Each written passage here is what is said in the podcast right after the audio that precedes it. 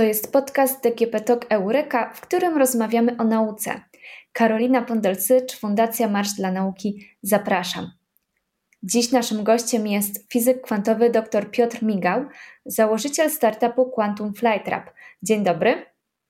Dzień dobry. Zacznijmy od tego, jakie projekty są realizowane w startupie.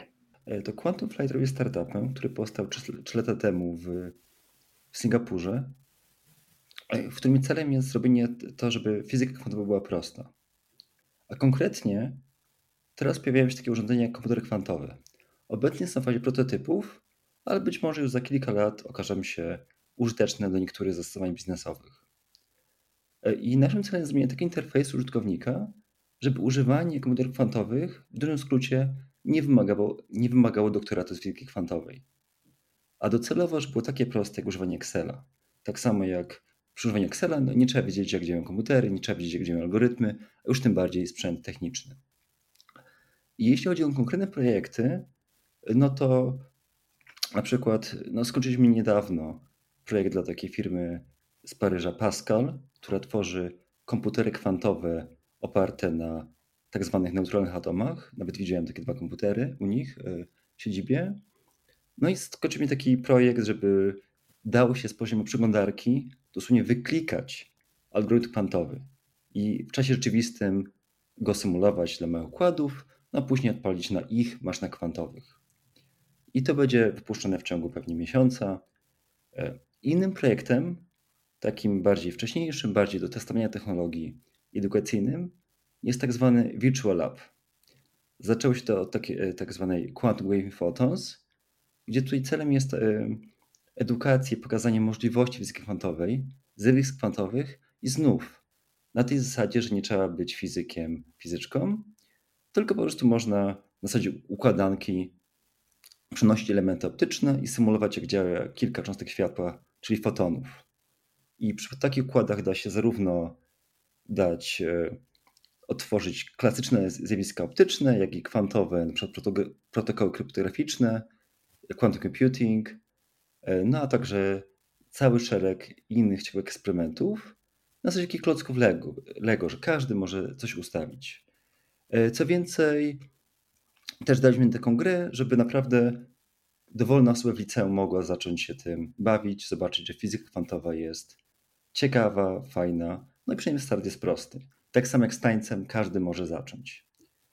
I to jest już używane na wielu najważniejszych uczelniach, w tym Stanfordzie, Oxfordzie, E, więcej tu mam z jakiejś publikacji dokładnie o tym mówiącym, jakie są innowacje w tych interfejsach umożliwiających użycie fizyki kwantowej e, dla jak najszerszej e, grupy odbiorców. Właśnie, do kogo skierowane jest to narzędzie? Bardziej do uczniów, do nauki o fizyce kwantowej, czy dla naukowców? Czy jak teraz mówimy, rozumiem o Virtual Lab. On jest skierowany głównie powiedziałbym dla e, studentów, wykładowców i osób, które sami się chcą uczyć fizyki kwantowej. E, jeśli chodzi o tą część gry, tą Quantum Game, czyli dokładnie te same puzzle, tylko z jakimiś zagadkami, na przykład, żeby foton ma dotrzeć do tego detektora, no te, albo foton ma nie wysadzić takiej miny, która gdzieś jest na trasie, e, to takie rzeczy są kierowane już bardzo szeroko. Jako przykład podam, że pierwsza wersja tego, bardzo, bardzo wstępna, którą zrobiłem po doktoracie e, w IKFO pod Barceloną, e, to jest taka, że, że zagrało w to 100 tysięcy osób z całego świata i to były bardzo różne osoby. Od ludzi w, w liceum i na studiach, i to takich nie mających związku z fizyką kwantową, do czołowej klasy profesorów e, optyki kwantowej czy dokładnie, dokładnie tej dziedziny, która jest tam symulowana. E, I to jest to było bardzo, bardzo takie ciekawe, miłe, zaskakujące zresztą, że przy takich zagadek to bariera wejścia może być bardzo prosta, ale sky's the limit, czyli to daje nieograniczone możliwości. No tak samo można powiedzieć takie analogie, przykład jak jest wyszukiwarka Google'a, no to zarówno działa jak ktoś y, szuka E, najbardziej zaawansowanych artykułów naukowych z przeciągu ostatnich dwóch lat, jak i jak ktoś po prostu szuka, no nie wiem, e, e, jak tego, jak dotrzeć do najbliższej restauracji. To jest to bardzo, bardzo szerokiej skali zróżności pomaga ludziom. 100 tysięcy graczy to bardzo duża liczba. Jak dotrzeć do takiej liczby? Czy to było narzędzie otwarte i każdy chętny mógł w to zagrać? Tak, w sensie ja to robiłem dla misji, mówiąc o tym, że jak chodzi akurat o tą część gry, to, to nigdy nie, myśl, nie myśleliśmy o monetyzacji, bo to nie jest ten rodzaj, powiedzmy, dobrego modelu biznesowego. Inne rodzaje gry się, jak już, monetyzuje. Inaczej to było takie zupełnie ruletka. Tutaj tak to wyglądało, że czy to jest, było dostępne? Czy obecna wersja jest darmowa? Poprzednia wersja była nie tylko darmowa i open source, czyli dosłownie każdy mógł otworzyć kod i dalej rozwijać. I tak to wyglądało, że jedyne co zrobiłem, to wrzuciłem linka do tej gry e, na kilku forach Reddit, Hacker News, na Facebooku i to samo chwyciło. Ludzie podsyłali na Reddicie, na, w Twitterze, na mediach społecznościowych e, w Polsce, na świecie, głównie na świecie. I wylądowało to w iluś e, pismach, przykład Vice, w iluś tam wyborach najlepszych edukacyjnych rzeczy i to na zasadzie po prostu się rozpełzło samo. Na tyle miało taki potencjał do wciągania uwagi, no że okazało się po prostu takie wiralowe. I to też było bardzo, bardzo fajne, bo widziałem, że, że ludzie interesują się fizyką kwantową. Mimo, że często w liceum na przykład jest no dość ciężko e, wprowadzana do tego stopnia, że się ludzie zniechęcają, no to jednak jest coś ciekawego. I tu już może chciałbym dodać, że jak chodzi o takie właśnie rzeczy, jak chodzi o wciąga, wciąganie ludzi w grę, na przykład jak były testy przy tym rozwoju i to były testy głównie na licelistach przez takiego dobrego, tym mojego współpracownika Michała Kupińskiego, E, I co on robił, to testował na licelistach, pierwsze wprowadzał do tej fizyki, a później na końcu dawał e, pierwszą wersję Quantum Game. I wtedy okazało się, że wtedy, nie była dobra wtedy, co po prostu dało się tym tłumaczyć. Była dobra wtedy, gdzie mówił koniec lekcji, przerwa, a e, ileś tam uczniów mówiło, nie, nie, ale jeszcze tylko jeden etap. Ale nie, nie, muszę zamknąć salę, ale proszę, proszę, już prawie zrobiłem. I to jest właśnie ten, et- ten element, gdzie to nie jest smutny obowiązek, ani nawet nie jest nauka fizyki, ani nawet to nie jest coś, co powiedzmy jest ok, tylko coś, co rzeczywiście wciąga. Bo ludzie mają taki naturalny potencjał do bycia, są, są ciekawi, są zainteresowani, zwłaszcza dzieci, ale, ale wszyscy właściwie, no tylko nie zawsze jest tego przestrzeń. Skąd wziął się pomysł na stworzenie takiego wirtualnego laboratorium na połączenie gry i nauki? E, teraz tak, no to się w ogóle wzięło z, z czasów jeszcze powiedzmy doktoratu. Wtedy po prostu zdarzyło mi się prowadzić cztery razy warsztaty dla zdolnych licealistów ze wstępu do informacji kwantowej. E, I no, ogólnie pierwsze było takie niedowierzenie, czy w ogóle da się to zrobić. Da się wprowadzić e, elementy fizyki kwantowej na zasadzie liczenia, to już nie tylko na zasadzie opowiadania, dla licealistów nawet zdolnych dwa razy w Katalonii, czy tam właśnie pod Barceloną, e, dwa razy w Polsce na podstawie autorskiego programu i ku zdziwieniu i też innych okazało się, że to, się, to jest możliwe. Nawet dotarli do zaawansowanych rzeczy typu bardzo konkretne protokoły kryptografii kwantowej, które da się używać w praktyce i są używane. E, I, I potem stwierdziłem, że no dobrze, to jest fajna rzecz, ale mimo wszystko trzeba dużo liczyć na kartce. Ja się często mylę w obliczeniach, wolę używać programów, czy to może Excela, czy jakichś innych e, programów do obliczeń. No i to jest coś żmudne, więc stwierdziłem, że oddam obliczenia komputerowi, czy napiszę te, te wszystkie rzeczy do obliczenia tych ksywów kwantowych w komputerze. No, osoba tylko będzie używać, na, e, mówić, co komputer ma zrobić. Jako, że miałem doświadczenie w optyce, dla mnie naturalnym środowiskiem był taki stół optyczny, gdzie są, po prostu jest stół, to zwykle ma wymiar powiedzmy nie metr na dwa, czasami większy, ale to jest tego rzędu, to, jest, to nie musi być cała hala. I tam są e, źródła światła, tam są lustra, takie pół, płytki półprzeczyste, polizatory, inne elementy optyczne, często takie, które też mają zastosowanie w fotografii czy w innych rzeczach, z którymi mam styk na co dzień. No i się je ustawia w różnych miejscach, więc widziałem, że zrobię takie, taki symulator stołu optycznego. Później, że to działa, no stwierdziłem, że no żeby dać jakiś cel, to zrobię z tego taką minigierkę. No i potem rozwijałem, chwyciło, rozwijałem, to właśnie było te zeszło się po świecie. Potem, jak się też rozeszło, to w pewnym momencie już przeszedłem do zajmować się głównie tym właśnie data science i, AI e, jako konsultant. To dostałem maila od profesora Artura Kerta.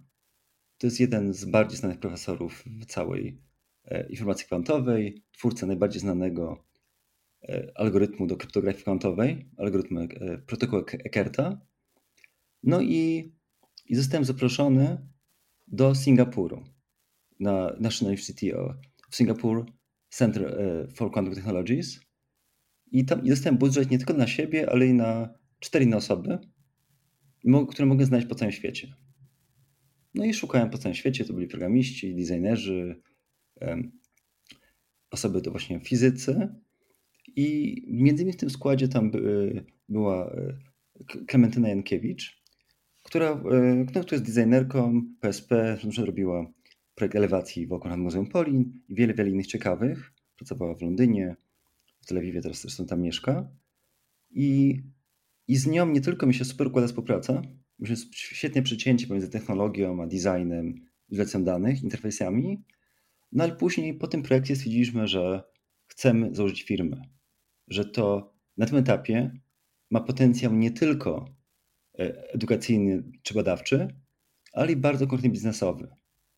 Bo w momencie, gdzie wchodzą komputery kwantowe, to niezależnie jakie będą dobre, to bez dobrego interfejsu nie będą używane przez nikogo poza garstką fizyków kwantowych. Bo tutaj tak naprawdę większość fizyków kwantowych nawet nie będzie miała napisać kodu na komputer kwantowy. To wymaga zarówno wiedzy z fizyki kwantowej, jak i z programowania. E, no i to wtedy właśnie zaczniemy rozwijać, szukać E, szukać zarówno grantów, jak i inwestorów, tak zwany venture capital, którzy inwestują w startupy czy takie przedsięwzięcia wysokiego ryzyka, które mają małą szansę powiedzenia, ale jak się już powiodą, to no, przyniosą e, olbrzymie zyski. Takimi startupami handlu był nie wiem, Google, Facebook e, i wiele innych, które właśnie od kilku osób rozbiły się do olbrzymich przedsięwzięć. No i, i od tego czasu uczymy to rozwijać, zarówno budować team, dochodzę do pięciu osób e, w sumacji numerycznej, w managemencie, w programowaniu. E, I no, celujemy cały czas w globalny rynek. Cały czas celujemy w globalny rynek. Chcemy, żeby to się stało tym głównym rozwiązaniem do interfejsów do fizyki kwantowej. Czy żeby naukowcy używali tego interfejsu właśnie do komputerów kwantowych, muszą znać programowanie, czy Wystarczy im na przykład znajomość fizyki kwantowej. Wystarczy fizyki kwantowej. I to jest właśnie najlepsze, że to właśnie, że e, z jednej strony to jest taka kwestia, rzeczywiście, jak są takie interfejsy przeglądarce, gdzie się da wszystko wyklikać, no to one potrafią generować kod, czyli można ten, tworzyć kod, który da się w innym miejscu opalić. Przynajmniej mówi o tym e, na interfejsie dla firmy Pascal. I przy czym do edycji wszystkiego, no to jest taki edytor tak graficzny, jakieś to w program graficzny, w architekturze. Tam się, tam się ustawia pozycja atomów, jak mamy przedstawione, i możemy ręcznie przesuwać sobie myszką, gdzie są atomy, zobaczyć, które są blisko siebie, które daleko. Możemy tworzyć, tworzyć impulsy laserowe niczym w edytorze e, właśnie dźwięku, wideo i możemy symulować krok po kroku w każdym punkcie, jaki jest stan kwantowy, czy to jest taki stan zamierzony, czy inny. I tutaj jest nie tylko taka kwestia, że nie trzeba pisać kodu, to jest kwestia taka, że ten taki feedback, czy informacja zwrotna, czy to działa, czy nie działa, to nie przychodzi po, y, po paru minutach, gdy się gdzieś wysyłało gdzieś daleko do komputera kwantowego, czego się w kolejce, ani się dostanie odpowiedź. Nawet nie czeka się tyle, co by się odpaliło program lokalnie, tylko to jest w ciągu 100 milisekund albo i mniej. Czy od razu widzi się, czy to działa, czy nie działa. I czy to, czy to robi, co chcemy. Jakie technologie są wykorzystywane w tym projekcie? E, to jest ciekawe pytanie, bo to są dwie, kilka, ale są dwie główne. Jak chodzi o, to jest, nasz, nasz to jest software. My integrujemy się z tymi twórcami hardware kwantowego, no ale zajmujemy się wyłącznie, wyłącznie programowaniem. I teraz jedna rzecz są technologie takie webowe, to jest tam TypeScript, Vue, czyli po prostu to, żeby było widoczne w aplikacji, którą otworzymy w Firefoxie, Chromie czy dowolnej przeglądarce. E, jeśli chodzi o symulację numeryczną, to jest takim stosunkowo nowym języku Rust, który celuje w to, żeby był z jednej strony e, bardzo szybki, ale też bardzo czytelny, bezpieczny. Czyli jak ktoś napisałem program, to jest spora szansa, rzeczywiście będzie od razu działał i to działa poprawnie. Pierwsze to było takie, no, nasz takie, zobaczyli, takie testowanie, a potem zobaczyliśmy się, że nie tylko to jest dużo szybsze niż mogło być gdybyśmy pisali na w skrypcie czy Pythonie, e, ale też dużo łatwiej pisać kod, który jesteśmy pewni, że da właściwy wynik. A w fizyce kwantowej tam właśnie jest ciężko się upewnić rzeczywiście, czy zrobimy to dobrze. To znaczy bardzo jeden mały błąd, gdzieś jeden minus i okazuje się, dostajemy coś zupełnie bezsensownego. I tutaj w takim kontekście na przykład jak chodzi o ten Rust, na przykład to możemy zarówno to kompilować, czyli tak stworzyć aplikację taką, no po prostu na dowolny system, to może być Windows, Mac, Linux, ale też i co robimy, to kompilować do tak zwanego WebAssembly. To jest coś takiego, że kod działa w przeglądarce. Bardzo wydajny kod numeryczny, więc już nie tylko obrazki, nie tylko tekst, ale coś, co działa w przeglądarce i to jest coś, co sądzimy, że jest jedną z przyszłości ogólnie interfejsów. Jak sami widzimy, coraz więcej pracy, też pracy biurowej, e, przenosi do przeglądarki. Mówimy o jakimś tam Google Spreadsheet, Google Docs, jak jest nawet Word, to też można w chmurze. Jak tutaj właśnie jest podcast, to też oczywiście nagrywamy przez, e, przez przeglądarkę. I to jest taki standard, który się coraz bardziej utwierdza, że niezależnie jaki się ma komputer, czasami nawet czy się ma komputer, czy to się używa urządzenia mobilnego, to jest taki, staje się domyślny interfejs do interakcji z dźwiękiem, z obrazem, z właśnie z, z danymi, prawie że wszystkim. Jakie są plany na dalszy rozwój tego projektu? E, tak, w sensie teraz, teraz e, celujemy właśnie w, w wdrażanie takich rozwiązań w innych firmach, prawda? Bo to, to jest jeden przykład. Ale jako startup przede wszystkim rozwijamy nasze IP.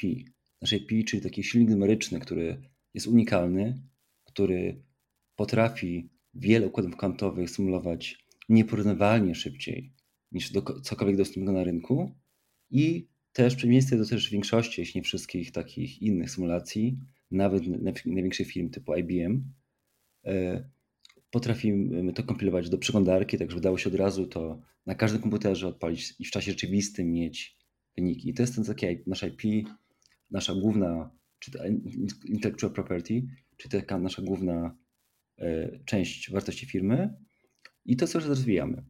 I, I przy czym chcemy to testować na konkretnych klientach, bo mimo, że rynek kwantowy jest dość ciężki, bo to jest rynek, który dopiero będzie biznesowo pożyteczny za kilka lat, to no teraz chcemy mieć jak najwcześniej klientów, żeby te, te, testować te założenia biznesowe.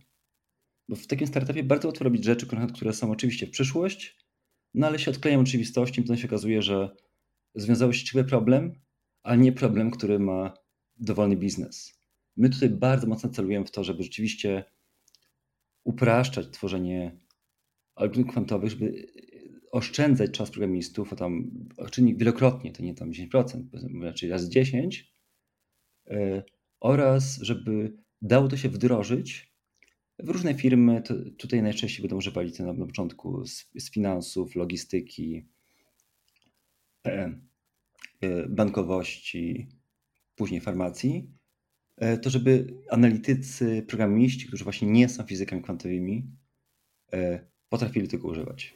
Jak Pan wcześniej wspomniał, był Pan e, konsultantem do uczenia maszynowego, więc chciałabym też spytać o niedawne doniesienia inżyniera oprogramowania Blake'a Limon, który pracował w Google nad technologią konwersacyjną Lambda i twierdził on, że sztuczna inteligencja używana w projekcie stała się świadoma.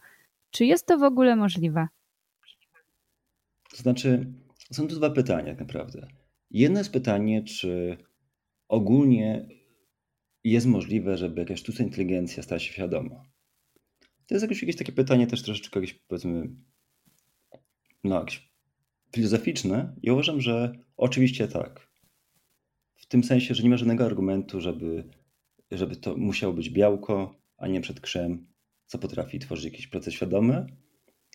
E, Pytanie jest też, ta, pytanie jest takie, czy na przykład, czy sądy, że ten konkretny model jest e, lambda, czy to, czy to jest model, który jest świadomy i sądzę, sądzę, że odpowiedź jest nie.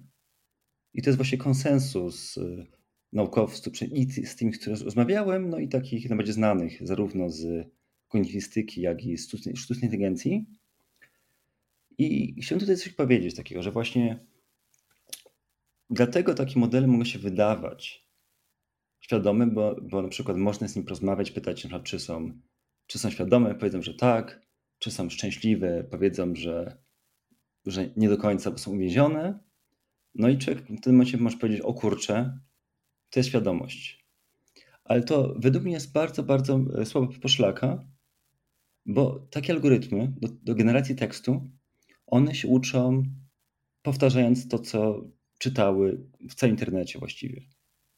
Czyli jak na przykład są rozmowy, i to, to wszystko od jakichś forach internetowych, czasami przy jakieś opowiadanie science fiction, więc jak mają, jak zakładamy, że to świadoma maszyna, to będzie odpowiadać jak świadoma maszyna. I to samo z siebie nie jest, e, może być ciekawa rozmowa, ale to nie żaden dowód. Tak samo jak mogę napisać dosłownie program w paru linijkach, że jak, może inaczej, jest zabawka taka, nie wiem, dla dzieci, że jak ukuje, to będzie ała, a jak przytulę, to będzie no dziękuję, kocham cię, prawda? Więc no to tylko odtwarza dwie muzyczki, tam, dwa dźwięki i to nie jest dla mnie argument, że to jest świadome. W takim sensie, jak my, czy jak sądzę, spora część zwierząt. I, e, ale na przykład takie już prędzej algorytmy, które, które są uczące. Przed, aha, takie modele typu lambda to jest na zasadzie to się. To, to jest taki bardzo, bardzo skomplikowany wzór matematyczny, który po prostu jest wliczony, żeby przewidzieć, jakie jest kolejne słowo.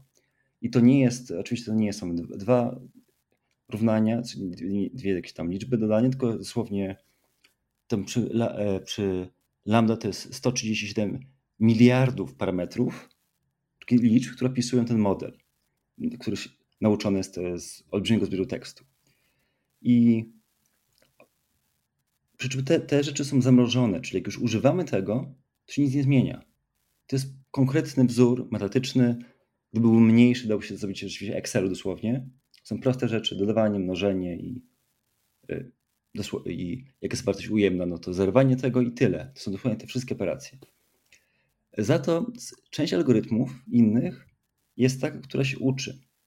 Na przykład takie było słynne AlphaGo, algorytm, który uczył się gry w Go. Takie gry mówi się, że bardziej zaawansowane od szachów. I okazało się, że nauczył się grać w tą grę lepiej od poziomu arcymistrzów na całym świecie. I ewentualnie inny algorytm AlphaStar, który gra w StarCraft 2, taką grę strategiczną czy rzeczywistego, bardzo ambitną, którą cały czas kon y, konkurs na świecie. O właśnie, jest bardzo, bardzo dobrze. Znaczy jest cała dziedzina właśnie sportowa. I, i tu, tu, się okazało, że nie, nie dało się dojść na razie przynajmniej do bycia lepszym gracza, no, ale na poziomie najlepszych właśnie mistrzów gra. I teraz takie algorytmy działają to inaczej, bo one się już interagują ze środowiskiem. One się uczą, można potem zamrozić, ale w trakcie uczenia się no, to jest jakiś proces. Nie mówię, że taki AlphaGo czy Alpha, Alpha Star ma świadomość, ale tego rodzaju interakcje są dużo bli bardziej bliskie temu, co my doświadczamy, my interagujemy z środowiskiem, dwie strony, e, to, co, co zwierzęta doświadczają i tak dalej. I na przykład, e, i teraz w takim w nurcie tak zwanej e, cognitive science jest takie coś jak embodied cognition, czyli uciśniona kognicja, czyli uciśnione poznanie, czyli to, że na przykład, że nie da się mówić o czymś takim jak abstrakcyjna inteligencja. Wszystko to jest kwestia interakcji ze środowiskiem i martwym, i innymi organizmami, i też własnego gatunku. Czy my się uczymy no, od, od brzdąca chodzić po, po ziemi, patrzeć się w ludzi, jeść, próbować rzeczy z zmysłami, patrzeć, się czy zachowują. I i wydaje mi się, że ten rodzaj interakcji, nie mówię, że koniecznie z światem takim materialnym, być może jakimś innym rodzajem systemu, niech będzie to właśnie ten StarCraft, to jest coś, co mi się wydaje, że jest konieczne do czegoś, co jest, co byśmy nazwali świadomością. A gdzie jest e, ta granica? Jak odróżnić to, że jeszcze jest to algorytm, a że już mamy do czynienia z algorytmem, który jest świadomy? Y, to jest pytanie bardzo ciężkie. Jak mam być szczery, to nie znam odpowiedzi. Y, I, i ani takie, co by ja byłem przekonany, ani nigdy nie słyszałem, żeby poważnie rozważać. I teraz tak, i to jest nawet, jest nawet inna rzecz ciężka. Na przykład jak są zwierzęta różne, no to są różne podejścia, jakie zwierzęta są świadome. I że jest, sądzę, że taki pies czy kot to są. Mają tę swoją świadomość. A dlaczego tak sądzę? No przez analogię. E, że podobnie się patrzą, mają, chcą niektóre rzeczy, niektóre się boją, zresztą też śnią na przykład, czy nie widać jak się przez sen rusza, bo coś się śni i tak dalej, i tak dalej. I tak, oczywiście interagują z, z otoczeniem.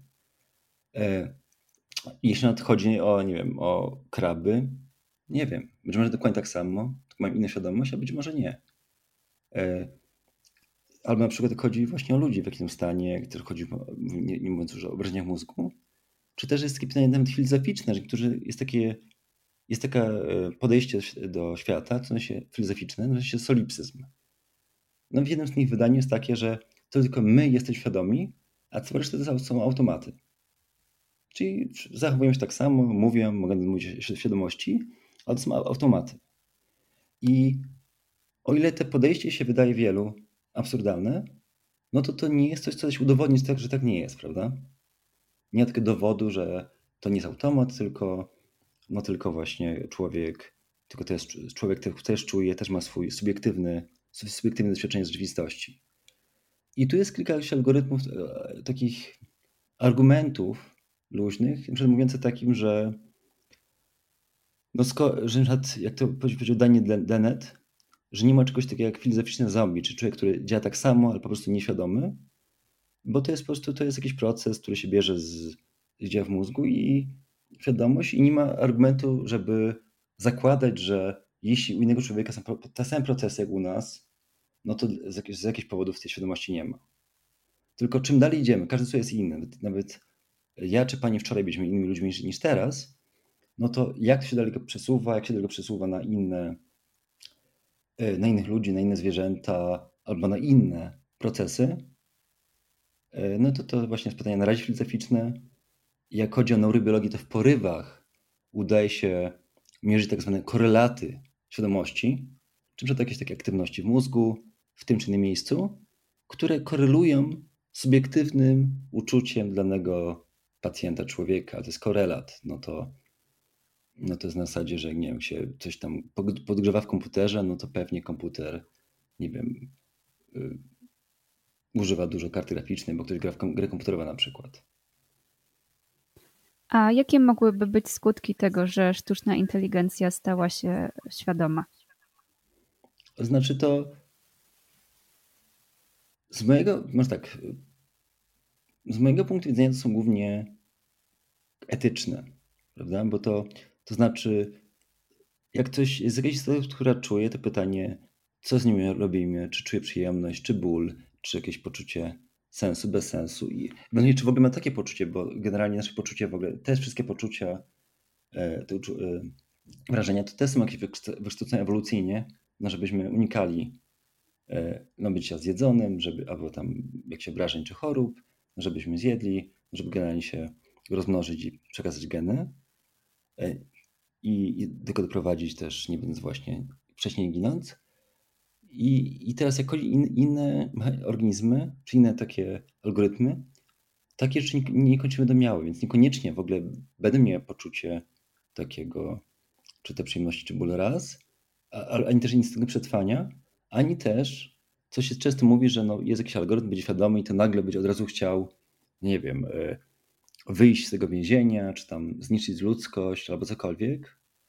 No ale to jest według mnie dość naiwne myślenie, bo zapomina, że te wszystkie rzeczy to jakieś są jakieś biologiczne postawy, konkretnie.